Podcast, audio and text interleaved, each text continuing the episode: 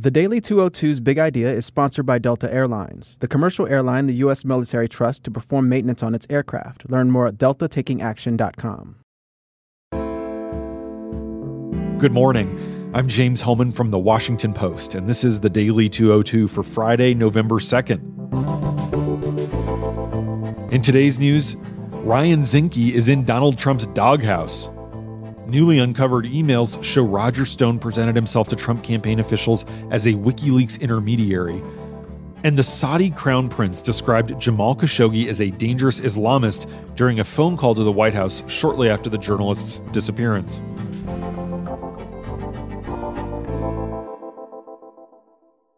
But first, the big idea. The president is trying to capitalize on racial divisions in the apparent hope that fear will drive Republican voters to the polls on Tuesday. Yesterday, Trump ratcheted up the anti immigrant rhetoric that has been the centerpiece of his midterm closing argument. He portrayed a slow moving migrant caravan consisting mostly of families traveling on foot through Mexico as a dangerous invasion. He also suggested that if any migrants throw rocks, they could be shot by the troops he has deployed to the southern border. Here he is on Thursday evening in Columbia, Missouri. These are not angels. These are not little angels. These are tough people, and we're not letting them into our country. They're not coming At the same rally, Trump questioned again whether it was really just by accident that the caravans were forming. He said somebody had to have been involved.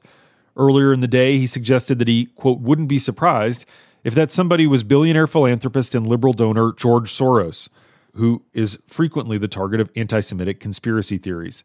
There is no evidence that Soros was behind it but he was targeted by one of those pipe bombs last week. And the man who's alleged to have perpetrated the Pittsburgh synagogue shooting posted frequently about the migrant caravan online. Trump also warned during the rally that birthright citizenship could allow a hypothetical example of a dictator who hates America having a baby on American soil and then their son or daughter becomes an American citizen. Hundreds of thousands of children born to illegal immigrants are made automatic citizens of the United States every year because of this crazy lunatic policy that we can end, that we can end. We need support, but we can end. But against this backdrop, Trump offered few specifics on how he would end what he calls abuse of the U.S. asylum system. The president offered no legal rationale for his plan, and he brushed off questions about the legality of some of the methods he suggested could be employed, such as detaining families indefinitely or refusing migrants a hearing in immigration court.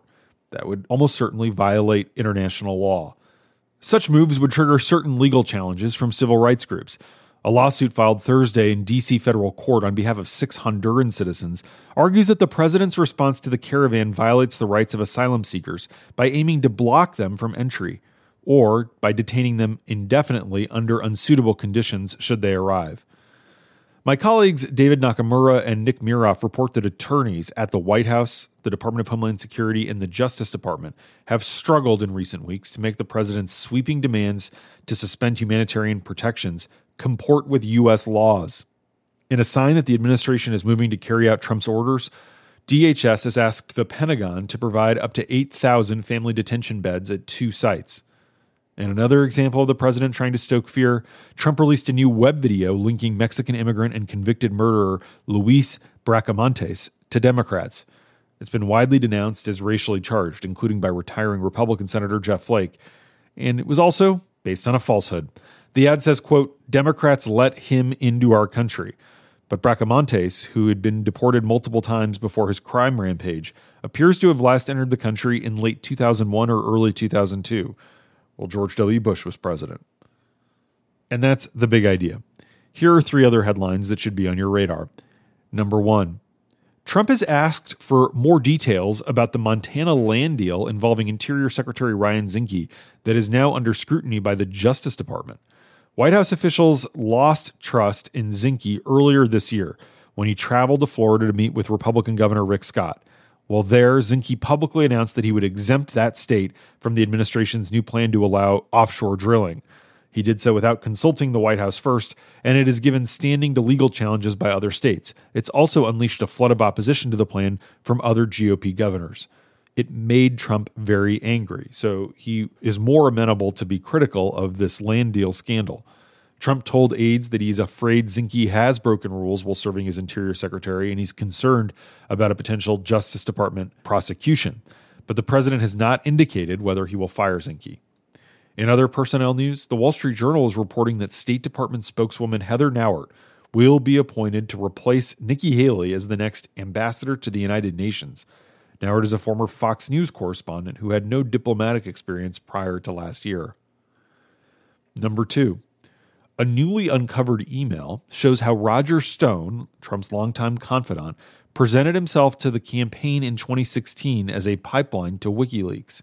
The New York Times reports that back two years ago, Steve Bannon, who was at that time in charge of the Trump campaign, emailed Stone to see what WikiLeaks founder Julian Assange meant when he announced that he'd release a flood of documents related to the presidential race. Stone replied, quote, a load every week going forward. The email supports what Bannon and other former senior campaign officials have told special counsel Bob Mueller's team about Stone's relationship with WikiLeaks. Stone, though, told the Post earlier this week that he had never discussed WikiLeaks at all with any Trump campaign officials. Number three, the Saudi crown prince described Jamal Khashoggi as a dangerous Islamist in a phone call to the White House shortly after the slain journalist's disappearance. In the call, which occurred before the kingdom publicly acknowledged Khashoggi's death, Mohammed bin Salman urged presidential son in law Jared Kushner and National Security Advisor John Bolton to focus on preserving the U.S. Saudi alliance. The prince also accused the journalist who wrote columns for the Washington Post as a contributor of being a member of the Muslim Brotherhood, a group Bolton and other senior Trump officials oppose. Khashoggi's family says that accusation is inaccurate. The attempt to criticize Khashoggi in private stands in contrast to the Saudi government's later public claims that the death was a, quote, terrible mistake and terrible tragedy. On Thursday, several of Trump's top evangelical advisors met with the Crown Prince in Saudi Arabia. White evangelicals have met in recent months with other Middle Eastern leaders whom they see as allies in countering Iran. The evangelical leaders believe they will gain more tolerance for Christian minorities in their diplomatic efforts. A spokesman for the group said they discussed Khashoggi's killing and other human rights issues with the Crown Prince, but they declined to offer specifics.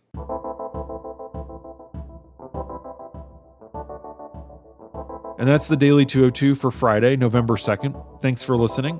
I'm James Hohmann. Have a good weekend. I'll talk to you on Monday.